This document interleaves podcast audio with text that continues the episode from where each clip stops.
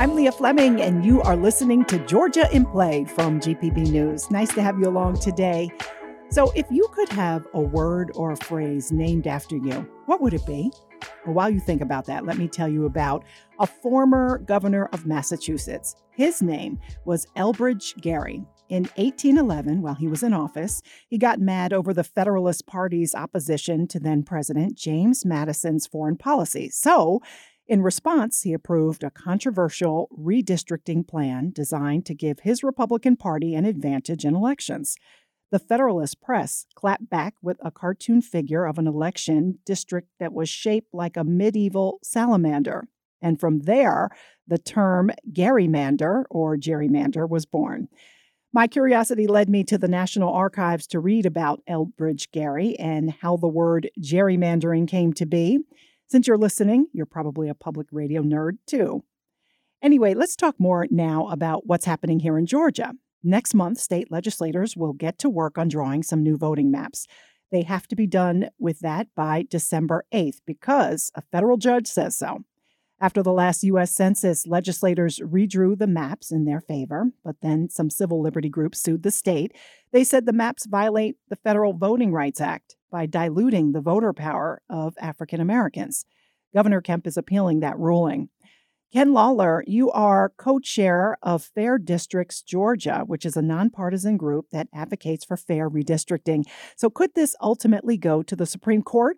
It's hard to speculate as to the the legal um, maneuvering that might occur following this judge's decision. There's a case that happened in Alabama, which kind of preceded the Georgia case by a few months.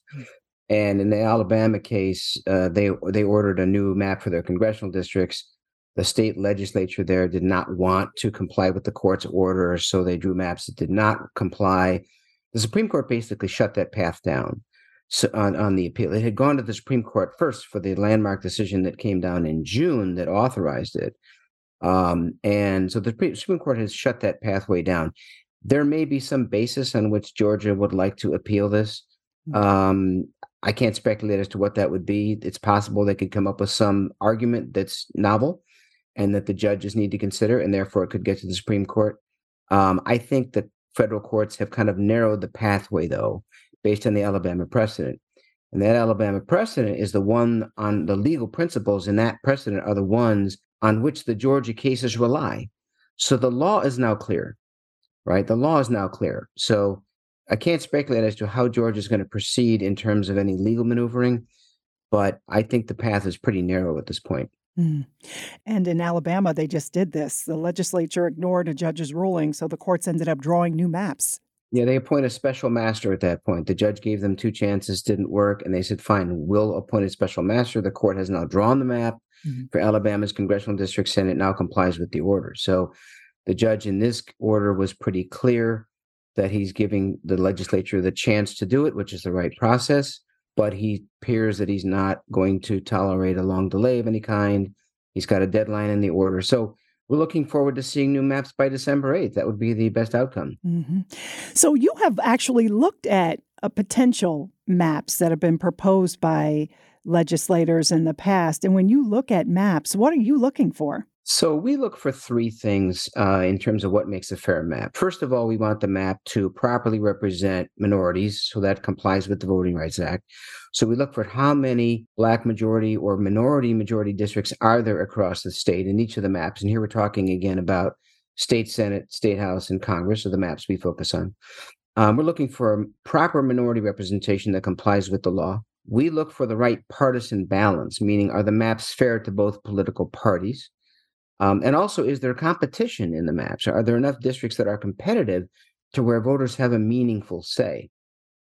So mm-hmm. those are the, those are the main criteria we look at. I will say that Georgia has typically failed the test on partisan fairness. Partisan gerrymandering is unfortunately legal in the state. It's also wrong. We are trying to fix that, um, and and there's very little competition in the maps uh, as well. And that's, you know, the, the maps in 2021 were engineered to provide safe seats for both parties. We don't, don't think that serves the voters' best interest.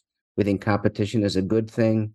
Uh, it makes it, it it lets gives voters a chance. The map should respond to change in voting patterns, but they don't when they're non-competitive.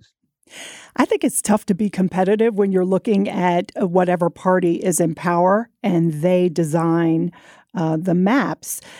In a few places, though, like California is one, there's an independent commission that redraws the maps after uh, the U.S. Census.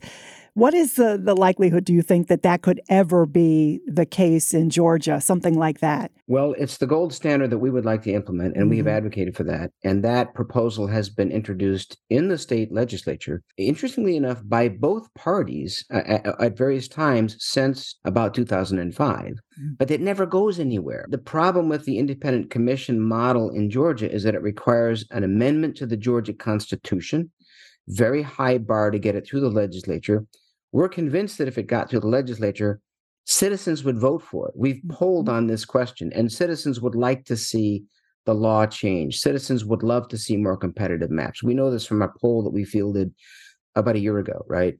So we know that citizens would favor this. And in every state where it's been put to a ballot, it always passes. But you got to get through the legislature here. And because it's a constitutional amendment, that's two thirds of the House, two thirds of the Senate before it goes on the ballot. So it's a long shot. Um, right now, the mood is not there to change the process. As you said, um, politicians do not want to give up the power to determine their own destiny, to draw their own maps.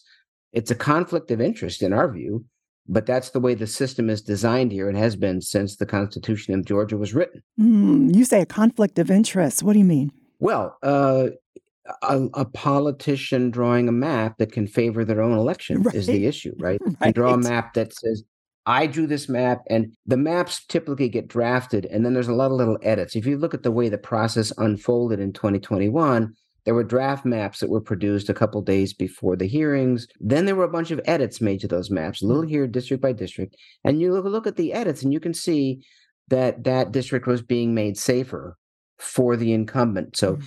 take out this little Republican area if I'm a Democrat, or take out this little Democrat area from my district if I'm a Republican. We see that happen think of a salesman designing their own territory and saying, "See, I did a good job." right. That that's what it is. It's a conflict of interest. So again, it's legal but wrong. So Georgia is now required to draw new maps. They'll have to include several new seats in majority black districts around Atlanta and one in Macon Bibb. Was there anything that stood out to you when you looked at what needed to be changed? I think the judge got it right in terms mm-hmm. of the target areas. Uh, the, the, the trial was a very extensive review of expert testimony. There were a couple sets of illustrative maps that were used by the experts to demonstrate the violation of the Voting Rights Act. And by virtue of that demonstration, um, by using those illustrative maps, you can kind of pinpoint what can be fixed. Uh, the legislature, of course, is going to has to draw the maps themselves. They won't necessarily adopt the illustrative maps. They probably won't but the judge has directed them to look at particular areas of the state. So we think he got it right. The one area in the particular where the illustrative maps were looking for an additional Black majority Senate district around the uh, Augusta Richmond area, the judge shut that down. He said, you know, you haven't demonstrated that there is a compact district that you could draw uh, around that area. So the judge, I think, was pretty fair in terms of saying, we're not going to give the plaintiffs everything they asked for, but you know where where the plaintiffs demonstrated all the criteria and there's extensive criteria that have to be met uh, based on supreme court precedent and prior senate testimony in the u.s senate very complicated analysis i would mm-hmm. say i think the court got it right here in that in that um, you know uh, uh, requiring these new districts is the right thing to do mm-hmm. So, your group has said that Georgia is now a swing state and our district should reflect that reality. How did you come to that conclusion? Yeah, so we've looked at the elections all the way back to the year 2000, and we've looked at a couple of things. We've looked at every state legislative election, every congressional election, and then we also look at the major statewide races: Congress, excuse me, Senate, mm-hmm. governor, right, president. The pattern that we see is that you know from the early 2000s we were a very very Republican oriented state. When you look at the statewide elections, the governor and president and so on, a very Republican oriented state in 2018, then we had that very close governor's race mm-hmm. between uh, Mrs. Abrams and uh, Kemp, right? Mm-hmm. Um, Republican won by a very narrow margin. Then in 2020, we had a presidential election that was razor close, right? Uh, we had the Senate runoffs, which turned out to be very close as well. And then in 2022, the two top races were split, right? Uh, uh, Mr. Warnock run, won the Senate race. Mr. Kemp won the the uh, governor's race. So we say at a statewide level, it's a it's kind of a split thing, right? We're, we're, we're, you, either either party could win an election at the statewide level. Mm-hmm. Now, when you get down to Congress and the state house and the state senate, then the level of swing is determined by how the maps are drawn, right? And in a state like Georgia, where you have um, Democrats clustered in cities, Republicans tend to be much more spread out into the rural areas of the or outlying areas of the state. Um, you're not going to have a map that's 50 50. It, it can't be drawn that way because of the clustering issue, right? But the maps should be closer to balance than they are. And that's what we advocated when the maps were redrawn after the census in 2021 by saying these maps should be closer. They're still going to have a bit of a Republican lean, and that's fair. That fairly represents Georgia. But the maps still tilt the the three maps are still tilted towards Republicans um, uh, enough that it it doesn't really represent the political preferences of Georgia voters. Ken Lawler, you are doing some important work through Fair Districts, Georgia. And thank you so much for telling us about it. We appreciate it. Oh, you're very welcome. Glad to be here.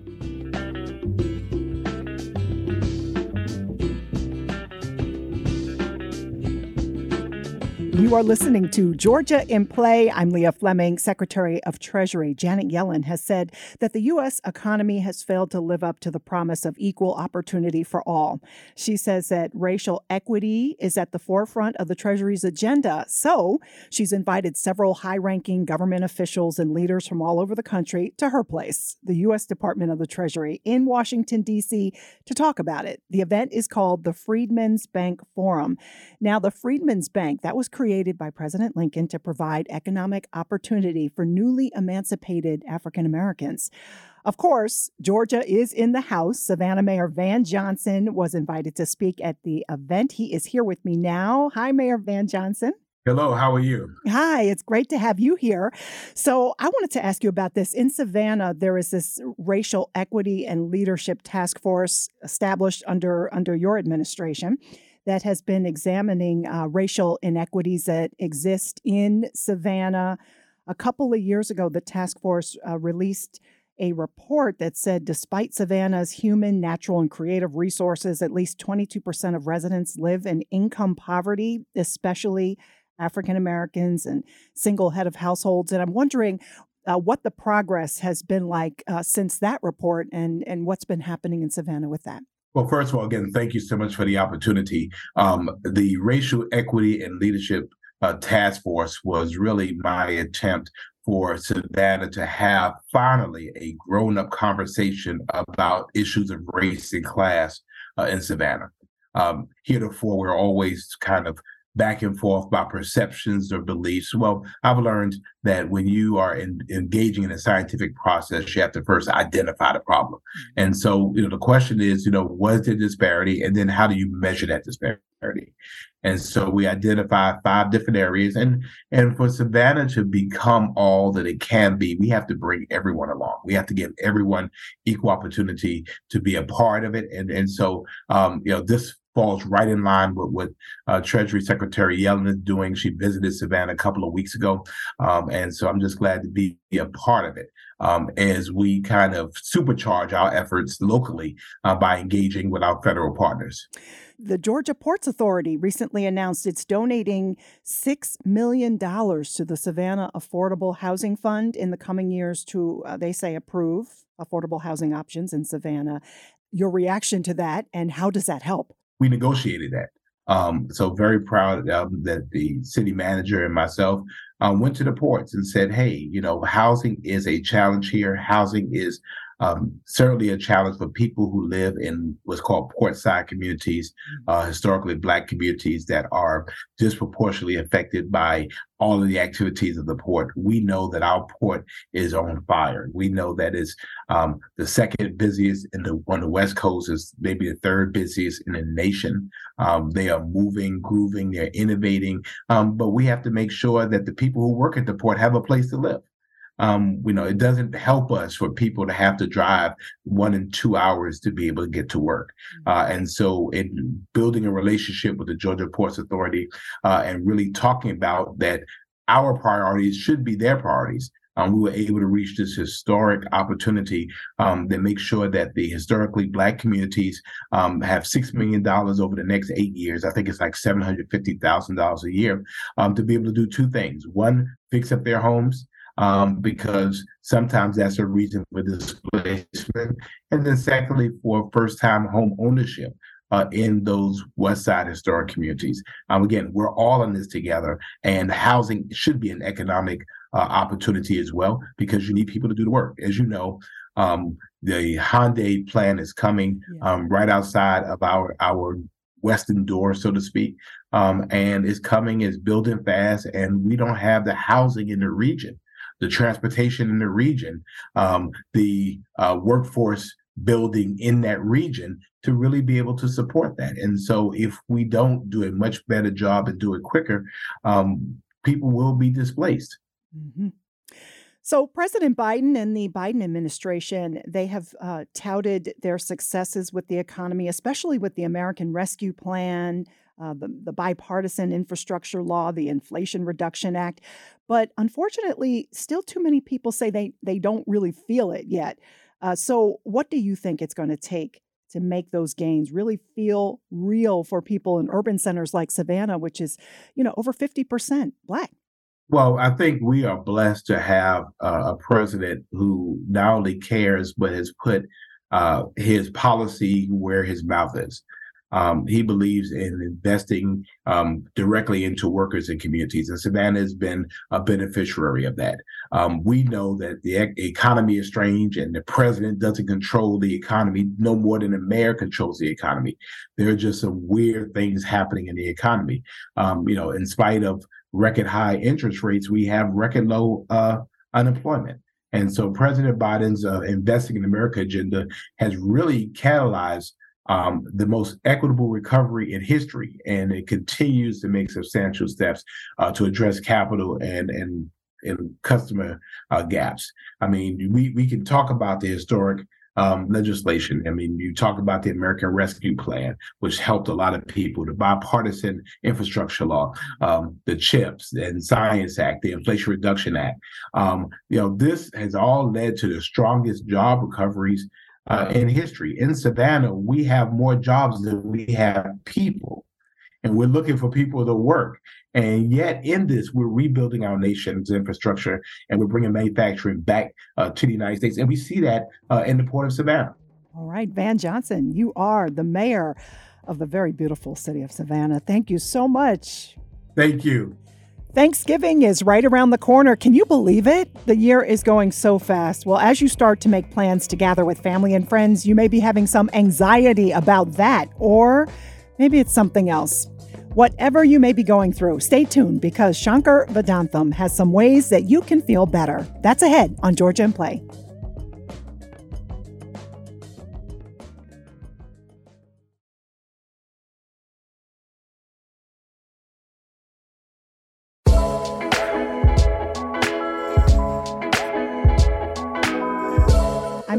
You are listening to Georgia in Play. So many of us are struggling with something right now. You, you probably are too. What's happening in Israel and Gaza, the hate, the gun violence around our country, the trauma and sadness of losing a loved one, the bills stacking up, and now it's time to get ready for the holidays. We'll take a moment to exhale because help is on the way. Shankar Vedantam is host of the Hidden Brain podcast and radio show, which we air on GPB. Shankar, you say that you can change your life by paying attention to the stories that you tell yourself about your life. I find this very interesting. What do you mean by that? That's right. First of all, thank you so much for having me on, Leah. It's such a pleasure to be uh, back on uh, on the station mm-hmm. again. Um, you know, when we think about our lives, uh, Leah, many of us think of our lives as if we were sitting in a theater and we are the audience watching the action unfold on stage. So, in other words, we experience our lives, we witness our lives, and we think that things happen to us and we observe them. Now, that is true. Uh, we are experiencing and witnessing our lives, but it's also the case that we are the author of our lives in a very important fashion. Um, when we tell the story of what's happened to us, um, psychological research suggests that the way we tell those stories ends up being profoundly important in our mental health and well being. So, for example, if you tell stories of your life where each chapter starts on a high note, you know, two people meet and they fall in love and they get married and they're very happy. But the chapter ends on a down note. You know, the couple breaks up, they get divorced, uh, one person dies. It has a sad, sad ending to it. Psychologists call this a contamination sequence where you're starting on a high note and ending on a low note. But because all of our lives have both ups and downs, you can also choose to break the chapter slightly differently, where you're starting on a low note and you're ending on a high note. And the research finds that when you tell these kinds of what are called redemptive sequences, as opposed to contamination sequences, when you narrate your life and say, This is the story of my life, it's a series of redemption sequences, it turns out our mental health and well being are much, much better. and that's the idea behind this uh, episode, which is called Change Your Story, Change Your Life. Mm. You have this special series on. Um, on this this month of November on Hidden Brain why did you decide to do this series in November?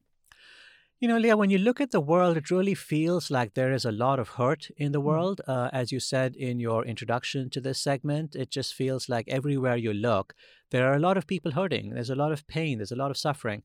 And it's also the case that I think this time of year, reminds people of things in their life that they once had that they no longer have. And even though the holidays are a wonderful mm. time and a sweet time and a time for celebration, they can also be bittersweet. And for some people, they can be downright painful.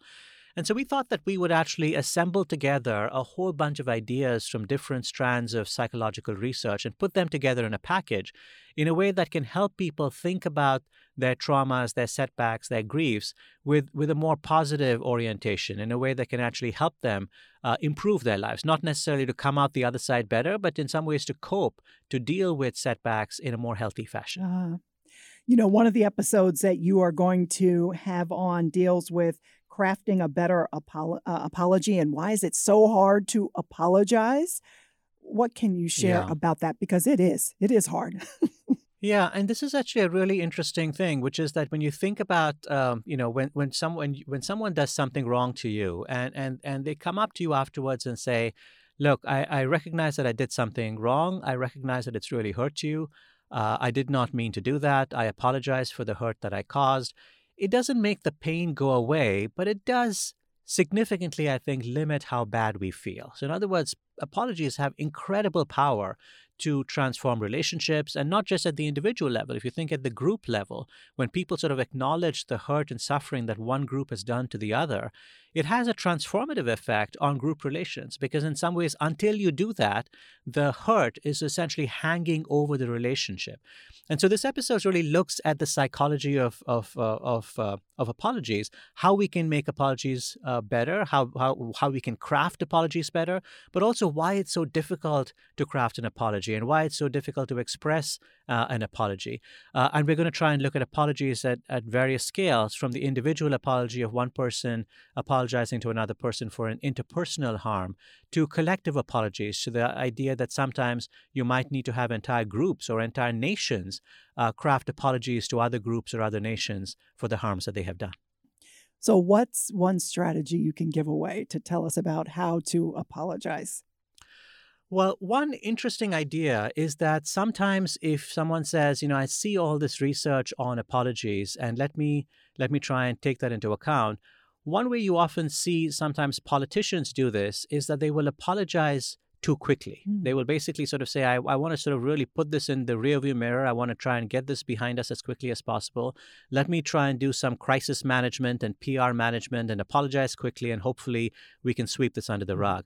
In many ways, I think we are very vigilant to apologies that seem insincere. You know, and one of the ways, in some ways, you can communicate your sincerity is actually to take the time not just to apologize, but to actually process what has happened to the other person, to process that pain and hurt. Part of what we're actually looking for when someone apologizes to us is not just to hear the words, I'm sorry, but to hear the acknowledgement that they feel what we have felt, mm. that they have experienced to some extent what we have experienced, that they understand not just from a PR point of view and not just from an image management point of view, but that they actually understand the harm that they have caused. When people do this for us, it can have a transformative effect on our willingness to forgive and to continue uh, to build on the relationship. You know, I want to uh, make sure that we give a listener one way to cope with tragedy uh, going through uh, this season that we're getting ready to go through with the holidays. What's what's one tip you have for for dealing with that? So many of us are dealing with um, personal loss, and yeah. what's what can you tell us? You know, one of the episodes in this Healing 2.0 series, Leah, is called Life After Loss, and it follows the the work and the life of a researcher named Lucy Hone, who suffered an unimaginable loss. She lost her own uh, daughter in a traffic crash and had to cope with that loss afterwards. And one of the things that Lucy uh, Hone discovered is an idea that I think has very ancient echoes in many spiritual traditions, which is that bad things are going to happen to us, uh, setbacks and tragedies are going to affect us. That is more or less inevitable in all our lives but how we respond to those, how we cope with those, how what our thought process is when these things happen to us plays a profoundly important role in our well-being. I was reading a book the other day uh, that looked at uh, Buddhist ideas, and there's an idea that the Buddha is supposed to have taught, you know, several centuries ago, and it's called the two arrows. And the idea is that, you know, as we go through life, we're often going to be struck by arrows, and when the arrow strikes us, it's going to cause us pain. One thing you can avoid doing is don't add a second arrow to the same point of injury. Why did I take that trip that day? Because it led to that bad thing happening. And in some ways, the second arrow can be even more painful than the first because the second arrow is self inflicted. Shankar Vedantam, you are the host of the Hidden Brain podcast and radio show, uh, which we broadcast and bring to people on uh, GPB. Thank you so much for sharing this special series uh, with us. Thank you so much for having me, Lee.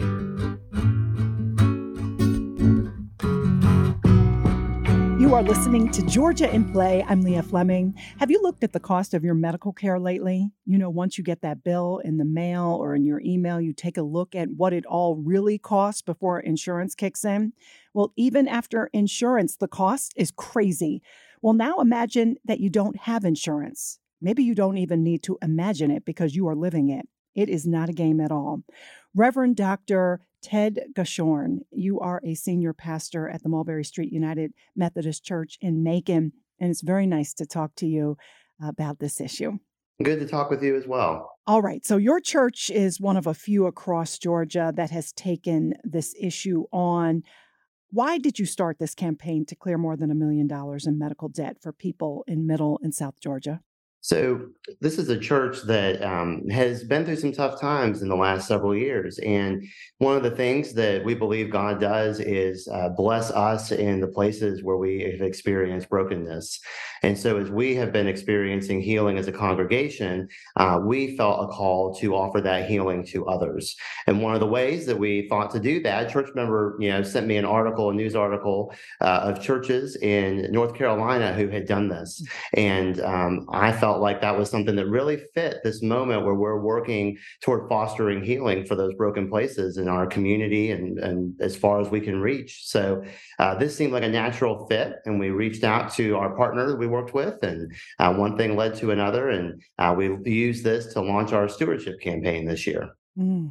So, what is your plan? How does it work? Uh, it's still kind of astounding to me. So, uh, we worked with RIP Medical Debt, and uh, they are, um, I think, what you would call a debt collector. Mm-hmm. Uh, you know, just like you know any other debt collector, um, except that they just they choose to operate differently. So, debt that is more medical debt that's more than 24 months in arrears can be sold on a marketplace and it's often sold for pennies on the dollar and these you know providers just are basically writing the debt off of their books the debt collectors will pick that up and then they will go after the patient to collect. And what you know the patient may see is they owe say $50000 they settle with the debt collector for 20000 they think they've gotten a great deal not realizing the debt collector may have only paid 500 or $1000 for that debt and they've made a significant profit.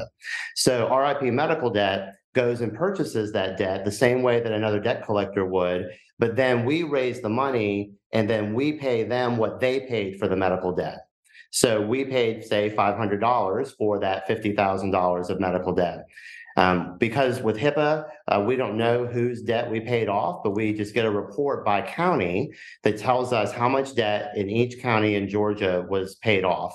Um, and so they took that money, they paid off those individuals' debt. They get a letter that says that Mulberry Street United Methodist Church paid off their debt, um, and they're just released from it. You know, the Kaiser uh, Family Foundation reports that about 41% of U.S. adults have debt from medical or dental bills. You know, this is an issue, uh, particularly uh, with with lower income people, but even middle class uh, people have mm-hmm. experienced this. You know, I'm I'm grateful for insurance because when I really do look at the cost of what it is, you know, what the debt, you know, what the cost is, the medical care, and then I look at what insurance is taken care of you know I, I know i'm grateful what have you heard mm-hmm. from from the people in your church what what stories have you heard about this I'll say first, we heard um, a lot of stories of heartbreak. Um, people calling the church asking if we could pay off their specific debt load, and of course, that not how this works, unfortunately, and we weren't mm-hmm. able to do that. But just to hear those stories and, the way that folks of you know various income uh, and means uh, struggle in this way. Um, but for the you know members of the church, uh, we have just felt really heartwarmed to be able to make a difference. Um, to think that the fifteen thousand dollars we raised could pay off over one point one million dollars of medical debt. That you know, doing something that for us, you know, uh, and the community partners who helped us. Um, you know, honestly, uh, we we raised that money in about ten days, and so you know, it was an it was an encouraging and an enthusiastic response, um, and just to think that it could have that kind of exponential impact was really, really big. Mm-hmm. Mm-hmm. I was going to ask you who is eligible for uh, the, this, these funds, but as you were saying, you know, people can't just reach out to your church in order to get that kind of help. But there are people that are listening to this that are going to want that that kind of help. What do you advise? I think two things. I think one is to be educated on how this works. If a debt's been sold to um, on the marketplace to a debt collector, then there are probably a lot more options than it would appear. Mm-hmm. The second, I think the best place this is the second point I'd make. The best place to find out what those options are is through a nonprofit debt counseling service. Uh, I know you're in Atlanta. There are lots of those in Atlanta. There's a couple of those here in Macon. Um, I imagine there are others in other locations across the state. So I would encourage folks to reach out before they you know to try to negotiate or work with this debt collector to, uh, or even if they haven't had their debt sold yet, to go to one of these nonprofit, I emphasize that word, nonprofit debt counseling services um, for uh, advice uh, and help. Okay. All right. Reverend Ted Goshorn, you are a senior pastor at the Mulberry Street United Methodist Church in Macon. Thank you so much for talking with us about this. Well, thank you for the opportunity.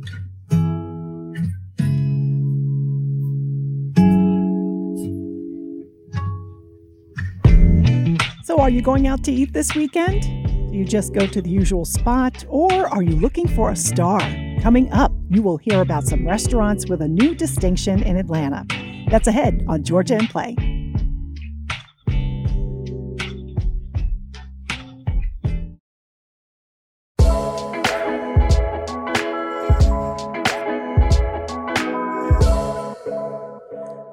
Fleming. You are listening to Georgia in Play. If you love to eat out and try new places to eat, you have no shortage of places to go for reviews of the most talked about restaurants. The Michelin Guide is the gold standard, it's what most restaurateurs dream of. This is a 123 year old French dining guide. It's best known for its anonymous inspectors, and it's hard to get ratings of one, two, or three stars, ratings that can make or break culinary landmarks. Atlanta has now joined only a handful of regions in the country where restaurants can earn the Michelin Guide's attention. GPB's Orlando Montoya has covered this. He was at a ceremony last month where Atlanta's first Michelin stars were handed out. What is it, Orlando, about this guide that gets people talking so much? I think it's a couple of things. First of all, it's big business. Uh, restaurants are a $30 billion a year business in Georgia. Think about how much money you spend when you go out to eat. Multiply that by orders of magnitude when you're talking about foodies, food tourists, business visitors who come here. They're coming here with a corporate account and they want to impress, so they spend lots of money. The Michelin Guide is not the only review site out there. I mean, there's Mm-hmm. others. There's the James Beard Awards, various influential TikTokers, but I think the Michelin Guide has some cachet, not just because of its history, but because of this inspectors, uh, these inspectors. So they're anonymous. They work in a team, so it's not just like one guy going on one day and eating, you know, in his car. You know, it's it's Right. they they have a method to it, and also just how few restaurants get Michelin stars and how few places and cities there are. hmm So tell me about the the ceremony itself. You attended the ceremony, set the scene. What was it like? Who was there? And most importantly, what did you eat? well, they did have little samples of appetizers and desserts. I focused mainly on the desserts, a couple of cheesecake bites. Good man, good But man. I, I think it had sort of like the feel of an Oscars or an Emmys. Not that I've ever been to those places, but you can imagine.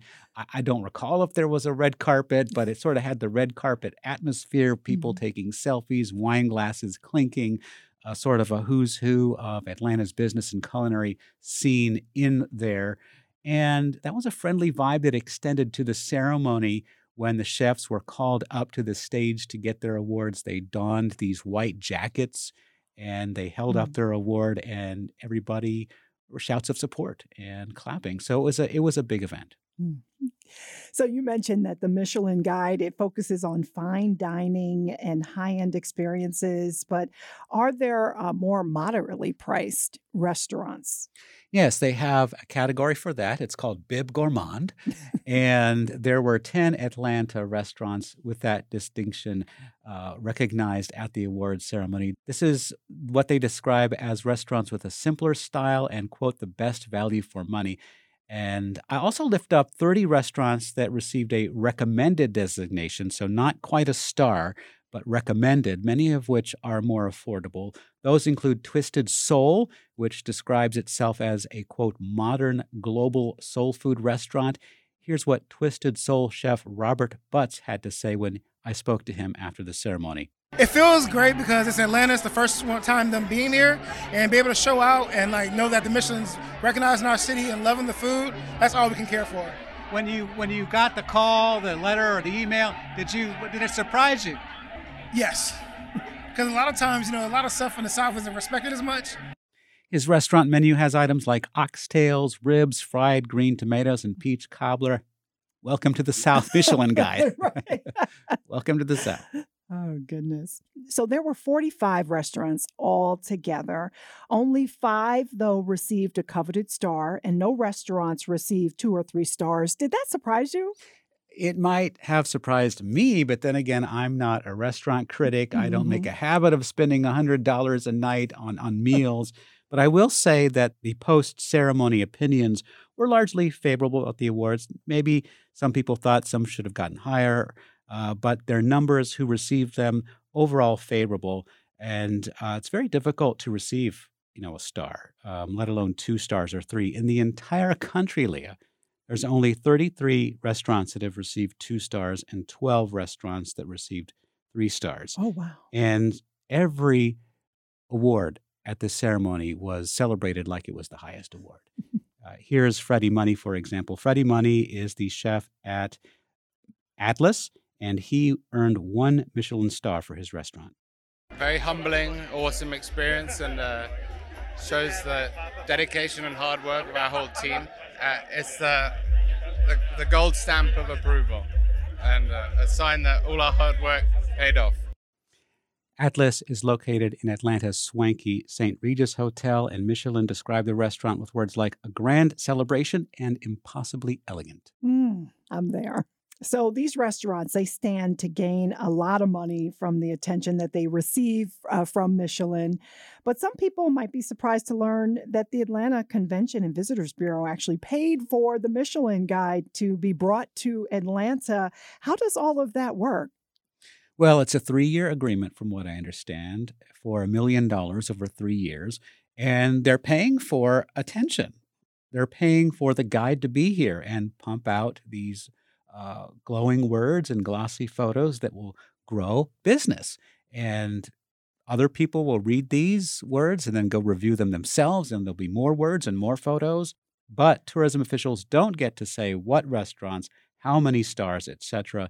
The editorial control is with Michelin, mm. uh, apart from what's been reported that the restaurant inspectors will review only Atlanta area restaurants. So, where that boundary is hasn't been uh, quite delineated, but based on the awards given, it appears to be the Atlanta Perimeter Highway. So, outside 285, too bad. Savannah, too bad. Uh, lots of great restaurants in Georgia outside of Atlanta, too bad. Maybe that will change. But here's Andrew Wilson of the Atlanta Convention and Visitors Bureau talking about their investment in Michelin. We believe we've already received more than our money's worth from the first year, just with the amount of media attention it's generated. And keep in mind that attention is going to keep going because this is an annual thing. So next year we'll be talking about will they keep the star? Who's moving up? Who's moving down? People just love talking about places to eat. All right. Well, we are certainly talking about it, and we'll continue to keep up with the culinary scene in Georgia as it continues to be in play. Thank you so much, Orlando, for sharing this experience with us. Thank you for having me. Your local bookstore is about more than just selling books. There are so many small shops that offer big opportunities to make new friends and enjoy some new culture. You will have a new place to visit after you hear this on Georgia in Play. Stay tuned.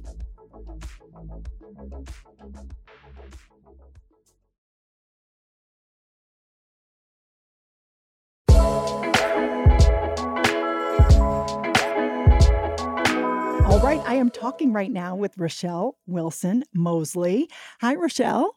Hi. Hi, Leah. How are you? I'm good. I'm good. Thanks. So, you know, I love this conversation already because we're talking about one of your favorite things and one of mine books.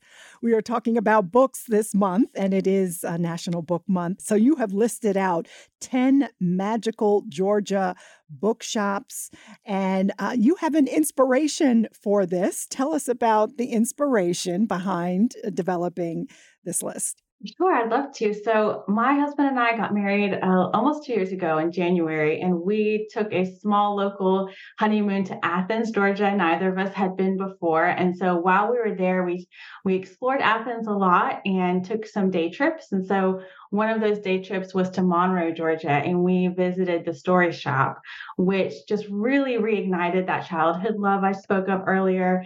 They had it's a it's a bookstore geared towards children's books and children. And they had hobbit holes you could climb in. They had reading nooks with the wild things.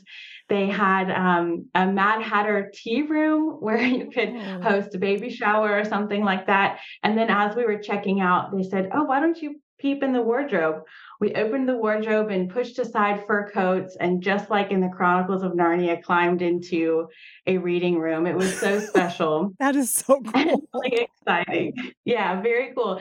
And at that moment, I was like, wow, this is so magical. But also, um, when we were in Athens, we visited Avid Bookshop as well, which is just so whimsical. They have a ton of book centered events with local authors and signings, and they also do book recommendations they'll mail to you. So so just very um, magical there as well. And so those two bookshops really began the stirring of okay, there's some really special places in Georgia that are just so exciting to me and worth sharing. Ah, so yes, you have traveled around the state. We would love to hear your top 10 list of bookshops. Yeah, and I'd like to do a little caveat. This is by no means exhaustive. There are so many wonderful bookstores in Georgia, and I'm hoping to do a, a list, a second list, a part two follow up to include some of the others that I didn't hadn't visited at the time I wrote this, but okay. I still love. But my my my 10 magical bookshops I'm going to share. Obviously, the Story Shop in Monroe, Georgia, Avid Bookshop in Athens. I spoke of those two. There's another one I love called the Bookshelf, and that's in Thomasville, Georgia, really far south. And they have a really inviting window display. So every every time I visit, it's totally different and really centered on what's happening in their downtown. I also included E. Shaver Bookseller. That's in Savannah. Um, if you haven't been, the cats in the window are just calling to you to come in. In Augusta, Georgia, I love the Book Tavern. I was actually there last week. The Book Tavern has floor to ceiling shelves of books, including ladders to help you like navigate. I don't know if we're allowed to use the ladders, but they they give that that look of reminding me of the library and the Beauty and the Beast, which mm. of course childhood dream. Um, the Reed Shop in Atlanta is a little different from the other ones on my list. This one is also a coffee shop and they brew my favorite coffee, Stumptown Coffee, and also they highlight uh, cookbooks mostly. So then we also have Judy Bug's Books in Columbus, my brother used to live in Columbus, so I would often go visit family there. And I tried to always go out of my way to stop in Judy Bug's. I feel like that's one of my criteria on this list. If I would go out of my way to visit it, I'm putting it on the list. Another one I included is the book Lady Books in Savannah. And I like to say that like to be a, a, magical bookstore, you don't have to have brick walls, creaky wooden floors and loved sofas. But Book Lady Books brings that to the table, and I just love it. Another book uh, bookstore on here is Gottwals Books. They actually have several locations in Central Georgia, so each of those locations have something a little special. Um, and lastly, I included A Cappella Bookstore in Atlanta. Um, A Cappella is fun because you walk in, they've got all the new books in the front. But for those of us who like the old stuff, you can kind of crawl in the back corner and there's a whole other room. Ah. So to hear you talk about all of these bookstores, these bookshops, I, you know, it, it's got me thinking, you know, we've heard about so many shops closing you know, especially in light of the downturn in the economy or or the demand for people actually going out. And so I find this very exciting and encouraging. It's not just about, okay, I want to get that latest book, but it's also, it, it sounds like it's an experience. Definitely. I think that brick and mortar experience is something that's so special and something that really does, I say magical Georgia bookstores because I feel that there's just a magic not only in a, an individual book, but in being in a place that you can look around and you're surrounded by this, this wellspring of creativity and wisdom from people that may have lived hundreds of years ago, but whose works live on today. And I think being in that sort of place and that promise of of adventure that promise of an experience that's just waiting for you to pick it out and take it home um, really just brings a lot of joy. And so i'm really grateful to see that these local bookshops are continuing to thrive. Oh, all right. Rochelle Wilson Mosley, you are of Southern Siren. That is uh, the the blog yeah, so the southernsiren.com is where I write and muse about um, books and other things. I also like to highlight local women in the South who are making a big difference. Um, so, yeah, okay. I do that. All right. Well, thank you so much for sharing this. We appreciate you. Leah, thank you for having me. Bookstores are not the only place to find some good classic material to be inspired by. So are book festivals, and there are a lot of these that happen across Georgia. It's Jewish Book Month. It's a time to celebrate Jewish literature and writers. It usually happens about 30 days leading up to Hanukkah. Around 1926, a Jewish immigrant named Fanny Goldstein was working at the Boston Public Library. She loved culture and she also started this club for girls to learn about one another's backgrounds. She made up displays at the library. She created Negro History Week, that's what it was called back then, Catholic Book Week, and Jewish Book Week at the library. As a librarian, she compiled a list of several hundred books on these topics, and from there, that is how we got to Jewish Book Month. In Atlanta, at the Marcus Jewish Community Center, the book festival is going on this month, and there are a lot of new books for you to curl up with this weekend if you're looking for something to read. How about a book from the Fonz? That's Henry Winkler from the hit show Happy Days. Pam Morton is the director of the festival, and she says that Henry has a new book out about his life. It's a new memoir. But he also writes for kids. He is a really, you know, award winning children's author, believe it or not. He's got an amazing series called Here's Hank about a little boy uh, with dyslexia, and it's based on his own life story. So that's one book that you could maybe get into. If cookbooks are your thing, then perhaps you'd like to get in the kitchen, maybe try a recipe from I Could Nosh. That's from food influencer Jake Cohen, who has a new book out. Pam says that he is a really funny guy, too. He does remarkable twists on classic Jewish food. Mm-hmm. So he has a recipe called soupless chicken soup and things like that. So he does really fun things with kind of, you know, typical kind of Jewish food, but he really turns them on the, on their heads. So Pam says that there are also some new books from Georgia authors, so you can just check out the festival, or you can go to your local library or bookstore in your community to see what's on display this month. And that's our show for today. I'd love to hear from you. You can reach out by email. The address is askgip at gpb.org. You can also listen to Georgia in Play at gpb.org. Chase McGee is senior producer. Special thanks to producer Ashley Mangwasser. Marilyn Ryan is vice president of news. Victoria Evans Cash and Buddha Lamb are our engineers. And I'm Leah Fleming. From all of us here at Georgia Public Broadcasting, we wish you well. Talk to you next week.